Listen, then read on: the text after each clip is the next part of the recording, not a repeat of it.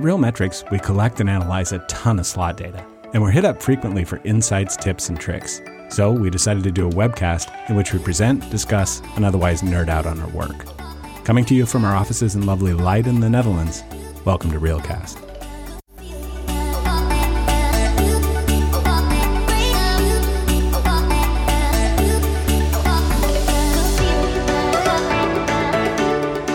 Good morning, Don. How are things today in the uh, gateway to the West? Good morning, Nick. Everything's fine. Nice winter's day.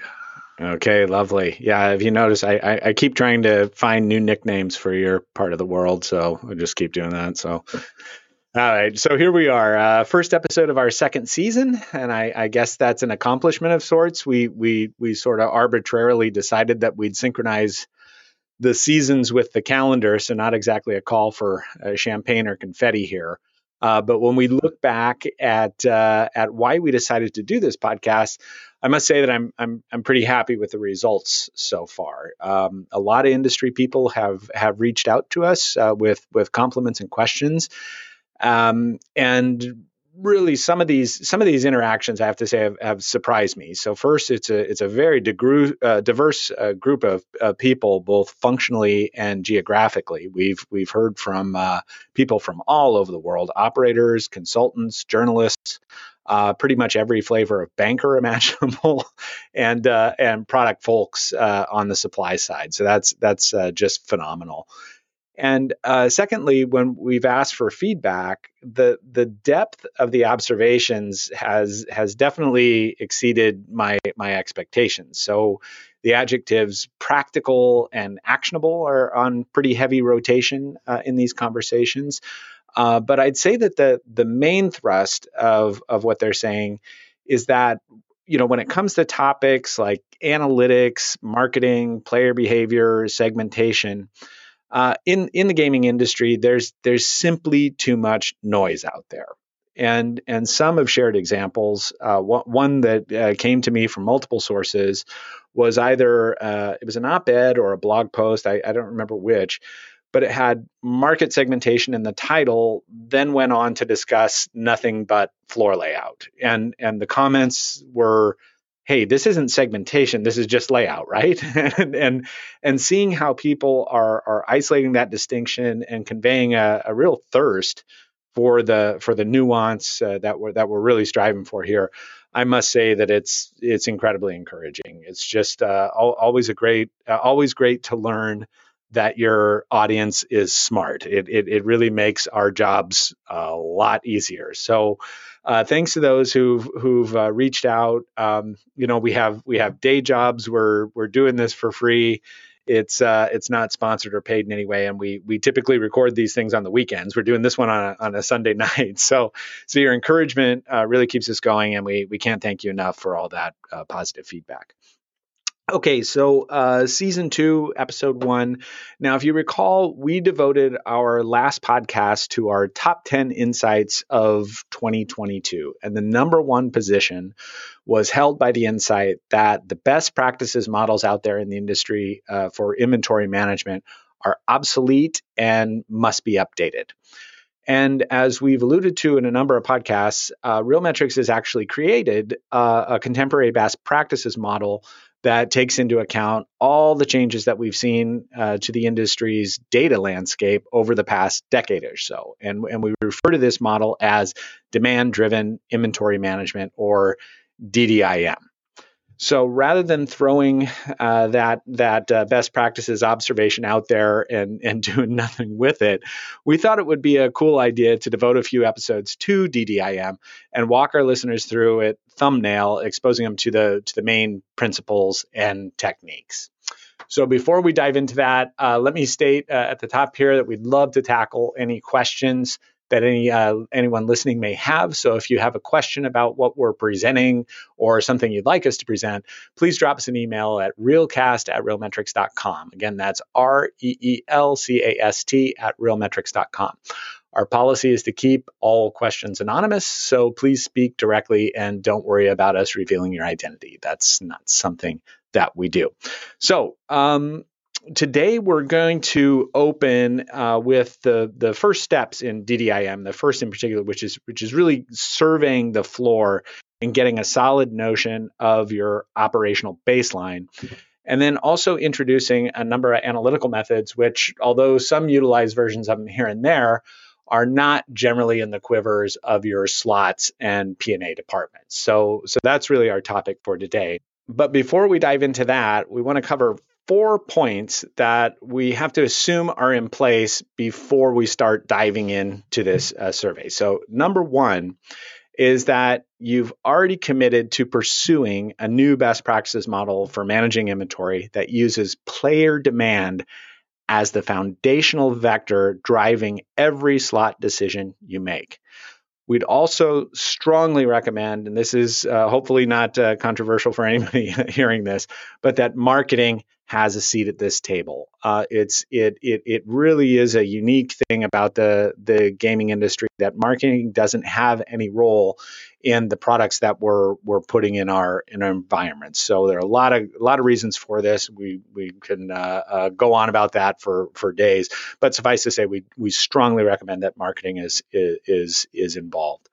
Um, secondly, you've um, uh, uh, decided that what you're going to do as part of this is you're going to target the bulk of your capex and opex spend to your top player segments, the people who are really driving uh, uh, all the performance of of your casino, and that we're going to prioritize based upon uh, that that form of demand and and patronage.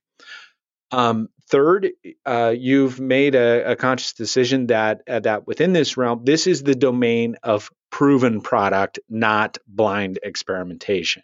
For experimentation, you've committed to uh, getting far more syst- uh, systematic about it, uh, allocating a, a, small percentage of the floor share uh, for experimentation. And this is the domain where you take chances and uh, and put stuff in there that's not necessarily proven elsewhere, maybe brand new to market. But the idea here is you really limit that to product that you can put in there almost on a consignment basis. So looking at it in terms of of, of trials and and uh, very short term commitments.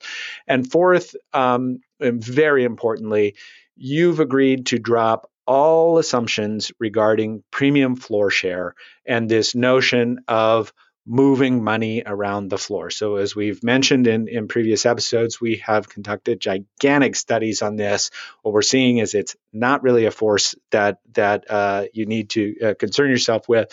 So, um, so what we've uh, agreed then, then as as it pertains to uh, premium product, uh, demand will determine floor share by supplier, by game type, by cost model, etc. So these are these are four core principles that need to be in place before we get going on the points that Don is going to cover today. And with that, Don, I will turn it over to you. Thanks, Nick. I know it's a lot to cover, um, but the the bulk of this comes down to getting the right machines on the floor, the machines that your best customers want to play, because that's where all your profit is. And whether that's a lease game, whether that's a core game, and the other big thing is the price of games keeps going up and up and up. Your capex budget is not, in most cases, unless you're very, very lucky. So the games that you're buying now are going to be on the floor for 10 plus years. And we know they're going to be obsoleted halfway through that.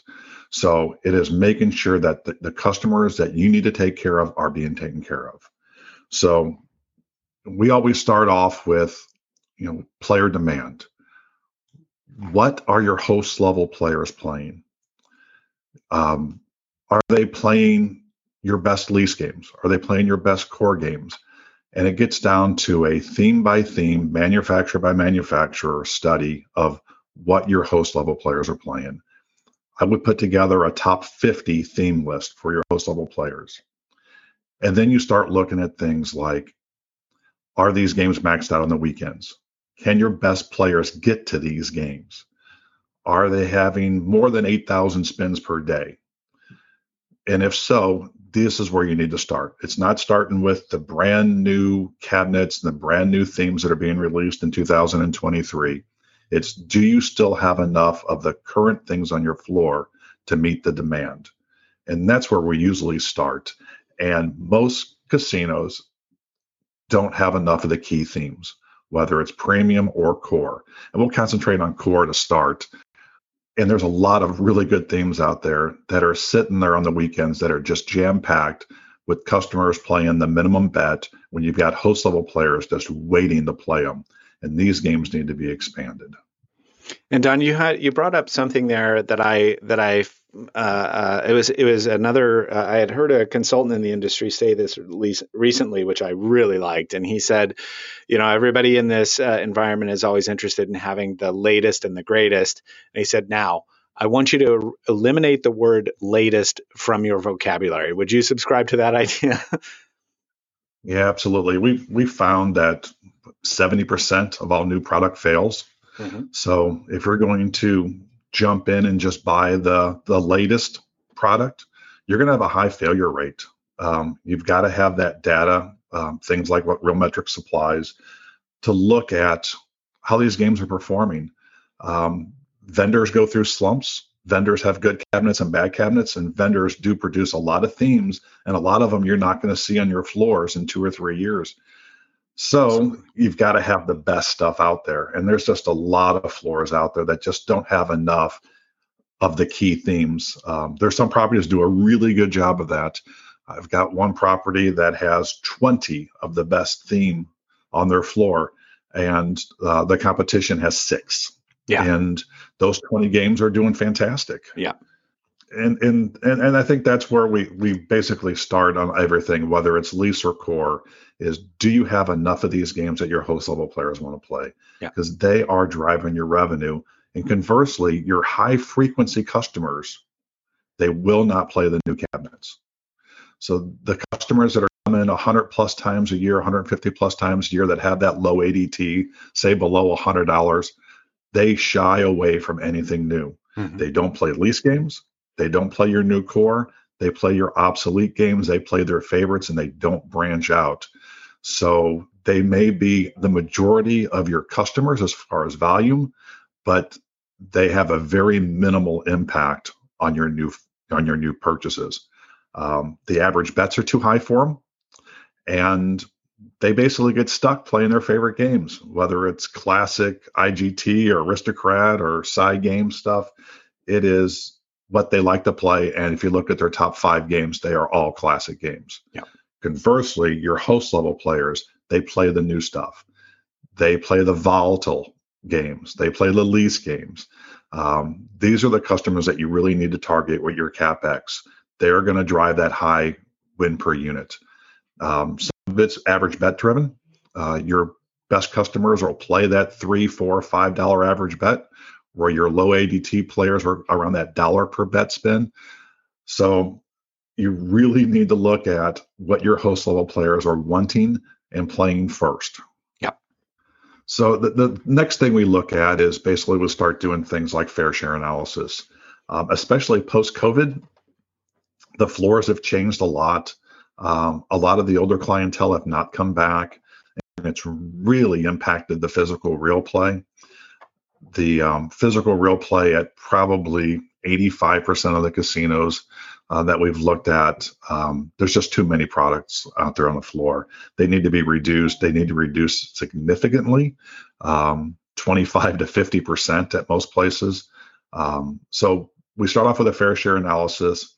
We separate Don, the core Don, from you, the least. Can you kind of because one one thing I know is although we we assume that uh, everyone is uh, completely uh, familiar with uh, the notion of fair share analyses, can can you maybe just provide kind of a, a summary of what that's all about?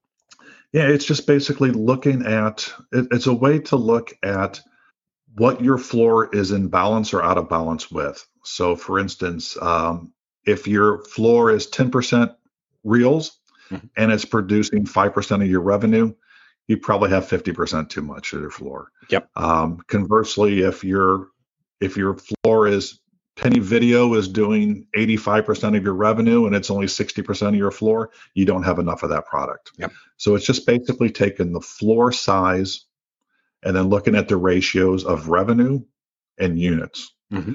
and coming up with a percentage. So 100% would be 50% of your floor is doing 50% of your revenue. Yep. So if video poker is 10% of your floor and doing 10% of your revenue, you're probably in pretty good shape.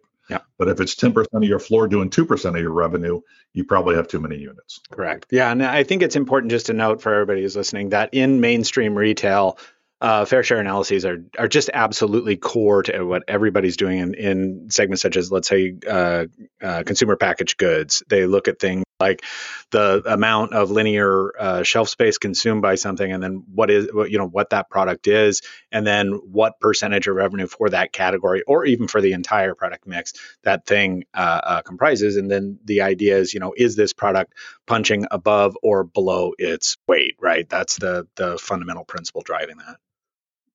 Right, and you can go as I usually do it by game type and by denomination. Mm-hmm. Um, it's that's really where you need to back out your premium from your core games because it will throw off your balances. And then look at it by vendor. Um, every property is different in regards to what your customers like. Um, we've got casinos that are clients that they love dollar reels, and then we've got other ones that shy completely away from dollar reels. So everyone's a little bit different. So look at it as far as do they like this vendor more than another? Do you not have enough of this vendor? Do you not have enough of this game type or this denomination? Um, and you can use 100% as your balancing point. Um, there's some fine tuning you can do there. Things like dollar reels, they can be above 100% just because the densities on those games, the occupancy on those games is going to be lower. Sure. Um, you don't expect your dollar reels to be at you know 75% um, occupied all the time. It's more in that teens range. Mhm. So those percentages can be higher. Where your penny video is, you're going to have your bodies in the seats uh, most of the time. So you know 100% fair share to 110% share is probably what you're aiming for um, unless you have unlimited capital, and very few casinos have that, you're not going to be able to uh, get everything to 100%. But it's a great place to start. Yep. And then when you're looking at things like your lease games, I generally generally use 250% for my fair share. If you do have a lot of lease games on your floor, say above 20% of your floor, you can probably drop that down to 200% to where your lease games are doing two times house average. But um, 250% is probably a pretty good spot to be at for your lease games. Um, there are a few casinos that are our clients that have jumped above that 20% range. Um, and, and, it does alter your calculations a little bit, but um, you know, two and a half times house average is a pretty good place to be. And I think you've pointed out before, and we we we have encountered this in the field where we have people who are, let's say, they have a lease bank of, of this or that uh, title, and they'll say things like, "Oh, it's fantastic! It's doing five or six times floor, and it has ninety percent uh, occupancy." Things of this nature. You say, "Congrats," but that's not what you want, right? right. Yeah. Yeah, you're um, you're leaving money on the table. Yeah. Um, all the studies that we've done, all the experiments that we've done, show that the your high worth customers are pounding those high occupancy lease games, and when they can't get on it, they play less than they do when they play those lease games. Um, and that's one of the neat things about this is you can fix your floors with a small number of good games and especially on the lease side, the premium side, you can see the results in 30, 60, 90 days. Yeah. It is not something that's a long term ROI. You'll see it within weeks. Yeah. And you'll see, and it's not just moving money around, it is you'll see growth in theoretical per day for your best players. Um, you know, we've done these studies and we've seen growth of 50% on theoretical almost instantly. Uh, people play longer, they play more as their average bet. So you can fix this stuff, you can fix it pretty quick. Yep. So if you're you've got games on your floor doing five and six times house average, um, congratulations, but you're making a mistake. Yeah. You need to expand that. It's simple enough. So like Nick said, when you've got games that are having 85, 90% occupancy, they need to be expanded.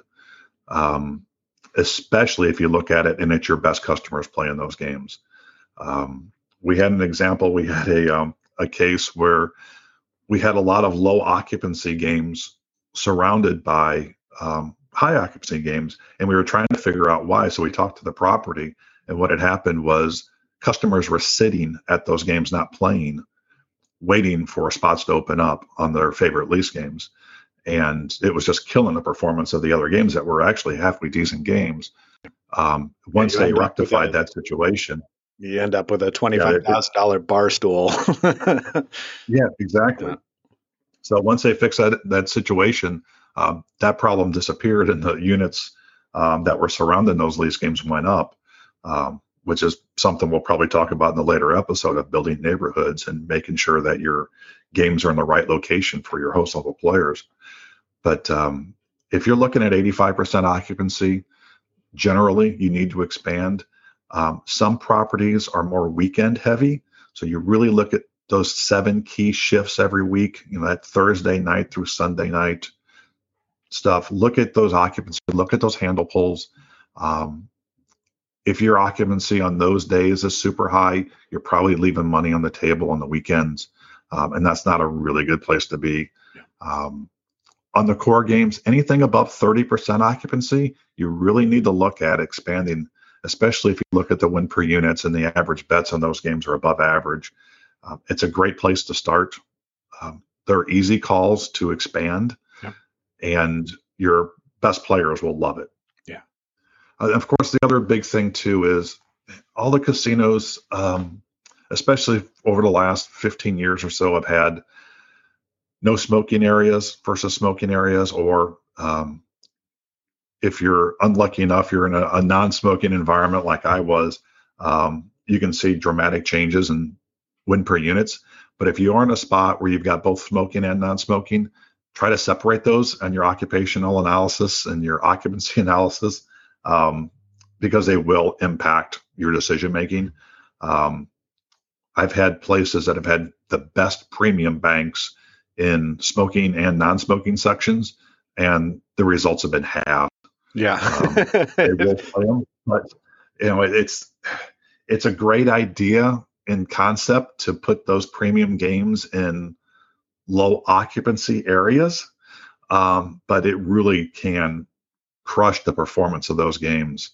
Um, you know, putting your lease games, your best lease games in their best locations is not a bad strategy. Um, I've done both. Put them in areas where you want to try draw traffic to, and um, the performance does go down. Even the best lease games will push the house average if you bury them. Yeah, and there's a there's really a point on the the data landscape uh, having changed in the last uh, decade or so. So this one, like locational sweet spots and, and whatnot, this is something we track on on every single uh, uh title that we cover. You know what what portions of the floor on, on which portions of the floor are these uh, safest to install. So that's another another case where you can where this uh, best practices model is informed by that by that change, where you can actually get systematic about that and and get some quantitative data points on that? Yeah, we usually break out the locations to letter grades A, B, C, D, F, and most of your best games will work anywhere in an A, B, or a C location. But once you start putting them in a D or an F location, you will see a degraded performance. Um, and that's both for core and lease games. Yeah. Um, there's a lot of core games that won't work in anything but an A location. Mm-hmm. There's a lot of core games that'll work any place you put them. Um, and it's the same thing with the lease. You can put them in an A, B, or a C, but if you do put them in that D or an F location, um, expect less performance out of them. It just doesn't happen. Yep. Um, and, then the other big thing too is making sure that your floor size is right. You know, there's been a lot of changes over the last couple years, and there's a lot of properties that have a lot of older games on the floor, and they still have large banks. You've got banks of eight, 10, 12. Um, if you're looking at your handle pulls on a monthly basis and you've got a lot of units under 25,000 spins in a month, um, you probably have too many machines on your floor. And it'd be a great chance to eliminate some of those obsolete titles, those obsolete cabinets, the ones that are costing you a lot of money in repairs and maintenance. Um, you can safely pull those games. Um, it will not hurt your revenue. They're especially for properties that have been open for over 20 years, um, we're finding that a lot of properties are in that 20 to 30 percent too big. mm-hmm. because they have so many obsolete games that people are not playing. Yeah, and and just to again flash back to previous episodes, we also uh, have have spoken about this notion of dogs on the floor uh, you know, we had always come up in the industry thinking that, well, they're really benign forces on the floor, that they're not going to hurt anybody, and and you know, they may not be helping you, but they're not they're not hurting you. And and based on the analysis that we've done, some of these big big studies that we've uh, uh, done, uh, uh, really looking at demand, we see that they're they're actually malignant forces on the floor, and that if you get the wrong people uh, on those games, it can really impact their how they're going to deploy their budget during their visit yeah, the um, if they play their favorite games, they they pound them. If they get down to playing the games they have to play, they really throttle back on their yeah. spend. Yep. And, and we're seeing this at, at a lot of properties. Like I said, especially post COVID, um, there's a lot of older quarter reels. There's a lot of old, older, obsolete penny video out there that people just don't play anymore. Yeah. Um, we had a couple properties we looked at for floor size, and 25% of their floor gets played an average of once every four hours. And so, you know, they just got a lot of dead spaces. There's no energy in those spots. Yeah. Um, especially if you've got those areas where you've got banks of six or banks of eight.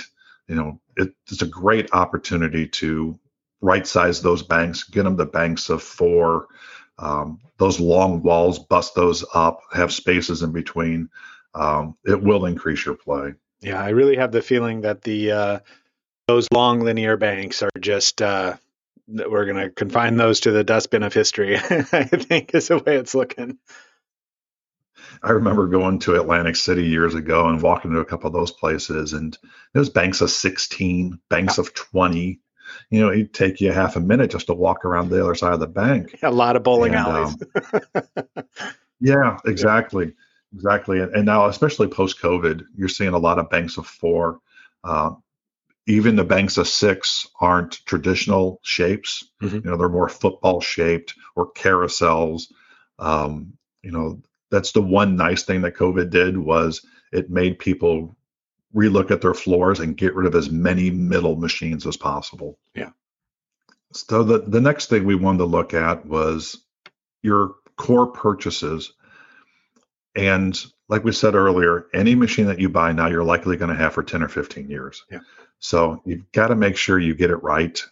And the way we do that, obviously, is we'll use data. You're using performance data. You're looking at the depth of the library but that is all after you make sure that you've expanded the games that are working on your floor right now. Do that first and then look for the new games. There's always that fear of missing out. And there are some really good cabinets that came out this year, but there are also some cabinets that came out this year that are just doing house average. Mm-hmm. And you cannot afford buying a, a bank of machines um, for you know an average of twenty five, thirty five thousand dollars a machine you cannot afford to have those machines go on your floor and do house average. Yep. And that's because you know they're going to, we've talked about, I think the last episode that performance declines 10% a year every year. Yeah, I was just going to mention so, that decay and in, in performance that, yeah, exactly. We had to say that has to be factored in. Yeah. So you, you want those new core games to start off over one and a half times house average. Mm-hmm. There's a lot of new core games out there that are starting off way above that. We've got new core games that we're tracking that are over two and a half times house average that are pushing lease game performance. Yeah. And that's where you want to start because um, you know that these games are going to be out there long term. Um, nice libraries. Even with the new cabinets, you're going to have some choices. Um, and the good thing is you put a game out there on the floor that's doing you know two and a half times house average to start you're not going to have to worry about that game for the next two years because you know it's still going to be above one and a half times house average. Yeah. so that's a great place to start. So it's start with expanding the things that are working and then just hit those proven winners those home runs. You don't have to get deep unless you're in a, that enviable position where you're buying 100 200 machines every year then you can dip down a little bit lower. But for the majority of the casinos that are buying less than 100 machines per year, you can just start with those ones that are doing home runs and space your capital out. You don't have to buy everything in the first quarter.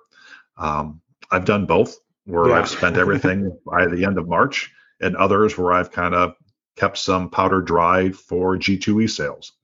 Um, it's nice to get all your capital and work uh, in early in the year, but it's more important to get the decisions right. And if there's nothing out there that you absolutely want and need to have, um, wait. Yeah. Wait for the next next series of games to come out. There's always seven new themes coming out, and maybe those are the ones that hit. So you can wait and make sure that you're making the right decisions. And Don, then for well for 2023, I guess one one of the things we do kind of have to factor in on that point is uh, I know you're in touch uh, with the suppliers on this stuff uh, uh, uh very frequently. So how are how's everybody doing right now on supply chain issues and lead times and whatnot? Uh, much improved over this time last year, mm-hmm. um, and even over the fall. I think things started turning around last year in about the third quarter. Yeah. Um, there are still some cabinets that are taking six months. Yeah. To get back. Um, some premium games six months plus, Ooh. but generally they're back into that um, eight to 12 week range. Um, so it's definitely gotten better. Uh, this time last year, it was, you know, four, five, six months for ordering. So there's been some um, additional supply um, put into the market. Uh, people saw the problems, and it just took them a while to ramp back up and get back online. So I think we're in pretty good shape now. And would you generally mec- recommend for this year, just based on on all the work that we've we've uh, done over the the last year as it uh, pertains to uh, premium performance and core performance and and and demand and whatnot? Would you generally advise people this year to kind of just pause a little bit on their current opex capex split and and just kind of let's say that they they they haven't necessarily really uh, dug into the whole demand side of things uh, uh, uh yet. But is that do you feel that's generally an okay principle for moving forward? Absolutely. There's most properties have a budget for lease game, and it's based on last year's budget. Yeah. Instead of player demand. And there are so many good lease games that will improve your revenue and improve your bottom line. Um, I think that's probably the most exciting thing that we did last year, Nick, was on the experiments, we proved that we're just not moving money around when you spend money correctly. Yeah. That if you do it right, you will increase your host players theoretical per day. You'll increase their trips. Uh, you'll increase their average bet if you give them the games that they want to play. And a lot of the times, that's lease games that they can't get on. Yeah it, it's it's really been remarkable. It's um, we, you know it's it was every place that we looked at, and it started off with host level players, and their performance was incredible. I remember looking at one of them last week. The um, average trips per month nearly doubled. Yeah, for, these all these metrics are just uh, my eyes just popping out of my head every time I read one of these decks that comes through. Yeah, it, it, it and the number of people that they were serving um, for these key titles just went through the roof. Yeah. you know, if you've got a bank of six of your best premium games, there's a limited number of players who can get on those games. Um, your host level players will sit there for a long time, and it's denying other p- customers a chance to play those games.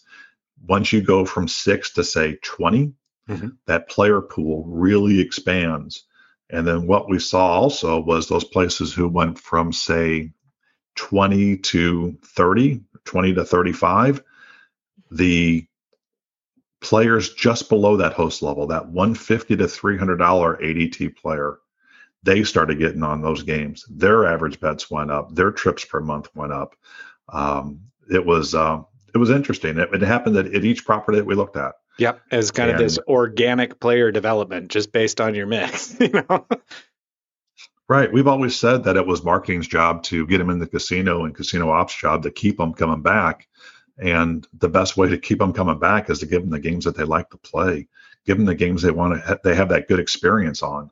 Yep. And right, it's it's the best we can do is you know have the friendly, smiling faces and great customer service, but um, give them the games they want to play. That's what gets gets them to come back. And so when you get back to the the lease game problem, uh, it's a lot of money, um, especially when you go from 20 lease games to 50 lease games. Um, we've had uh, properties go to over 20% of their floor being lease games, yep. and they've had record years. Yeah. Um, they also they have record costs, but their their EBITDAs are, have just gone through the roof. Their customer satisfaction scores have gone through the roof. So you really can't put an artificial cap on lease games just because it's a budgetary number. Uh, you're really sacrificing revenue potential when you do that. Um, there are some properties who don't need more lease games. Their occupancy levels are low. Yep. Uh, they have enough, or maybe they don't have the right ones. But um, th- that's obviously key is making sure you have the right lease games. You should not s- settle for lease games that are doing 1.4, 1.5 times house average. There's enough lease games out there that are doing two and a half, three, and four times house average that you shouldn't have anything on your floor below two. Yeah, and just just demanding more from them because as as we've covered in in previous episodes as well as as opposed to core, you know what you what you can do is just maintain those very lofty performance levels over time simply by mixing the stuff up. So when when you start to see a, a given title dropping off, you just convert it or or eject it and replace it with another uh, uh, premium product. That's that's really one of the the most appealing things about that segment of products is just all that flexibility that it gets you. Yeah, one of the big thing that people like to do, and I did the same thing, is you want to keep your floor fresh. Yeah. And that's usually using your capex dollars to buy new cabinets. Mm-hmm. Um, you can also do the same thing with your lease games. You yeah. keep your floor fresh. You don't have to worry about the rising cost of cabinets. Um, like I said, you're going to have these games on your floor for a long time once you buy them. Um, and if you just buy the All Stars, uh, you don't have to worry about these cabinets being obsoleted three and four years from now and not being able to touch them. And what you see out there on your floor now that's doing 50 and 60 dollars a day win per unit um, that'll be these games you know 10 years from now. So if you've got those lease games it um, it just makes the job a lot easier of picking all stars. Yeah. And yeah and we've seen it with new casino installs uh, new casinos that have opened up um, you open up with just nothing but the best games and give your customers a chance to play the good games and play more of them. And, and that goes for both core and premium. But uh, the artificial cap on the premium is probably one of the things that we've seen hold most casinos back, and it's tough. It's it's not an easy conversation with your CFOs saying, "I want to spend another two million dollars this year on on lease games." Um, but the good thing is, if you can convince them to do a trial for 90 days, you know, and get the manufacturer on board. Say, I want to try this for 90 days and see what happens. Um, check out what happens to your host level players. Uh, it'll definitely be worth it. We're seeing returns on investments that are sky high. Yep. And and I've actually been now in in quite a few of these uh, meetings where we have the CFOs in the room where we go through some of these validations and the work that we've done in the field and stuff. And boy, do those guys do, do those guys gobble that info up. they really like it. And and what I'm finding is that you know I, I, think a lot of times the CFOs they're looking at stuff that they can control, yeah. And so right. I think that's always been uh, a thought behind purchasing. It's like yeah, well we can control the costs going out for this stuff, but we don't really have any control over the revenue. So when they start seeing that conscious decisions and conscious strategies to to break this stuff up, segment it, look at demand by segment and then make your decisions and and, uh, you know along that uh, uh, u- utilizing that calculus and then they see that those are the, those decisions pay off. Uh, what I'm seeing is that they're loosening the purse strings and they're they're being far uh, far easier in terms of uh, putting the putting that opex out there. Right. It was always that age old problem is prove it. Yeah. You know, yeah. I'm, you're going to spend more money, prove that it's going to make us more money versus moving money around. And the neat thing is, over the last year, we've proven it. Yeah. And um, the CFOs, the marketing people, um, you know all of our meetings that we had in Vegas with all the different organizations, uh, where we get to have the COOs and CEOs and chief marketing officers in the room.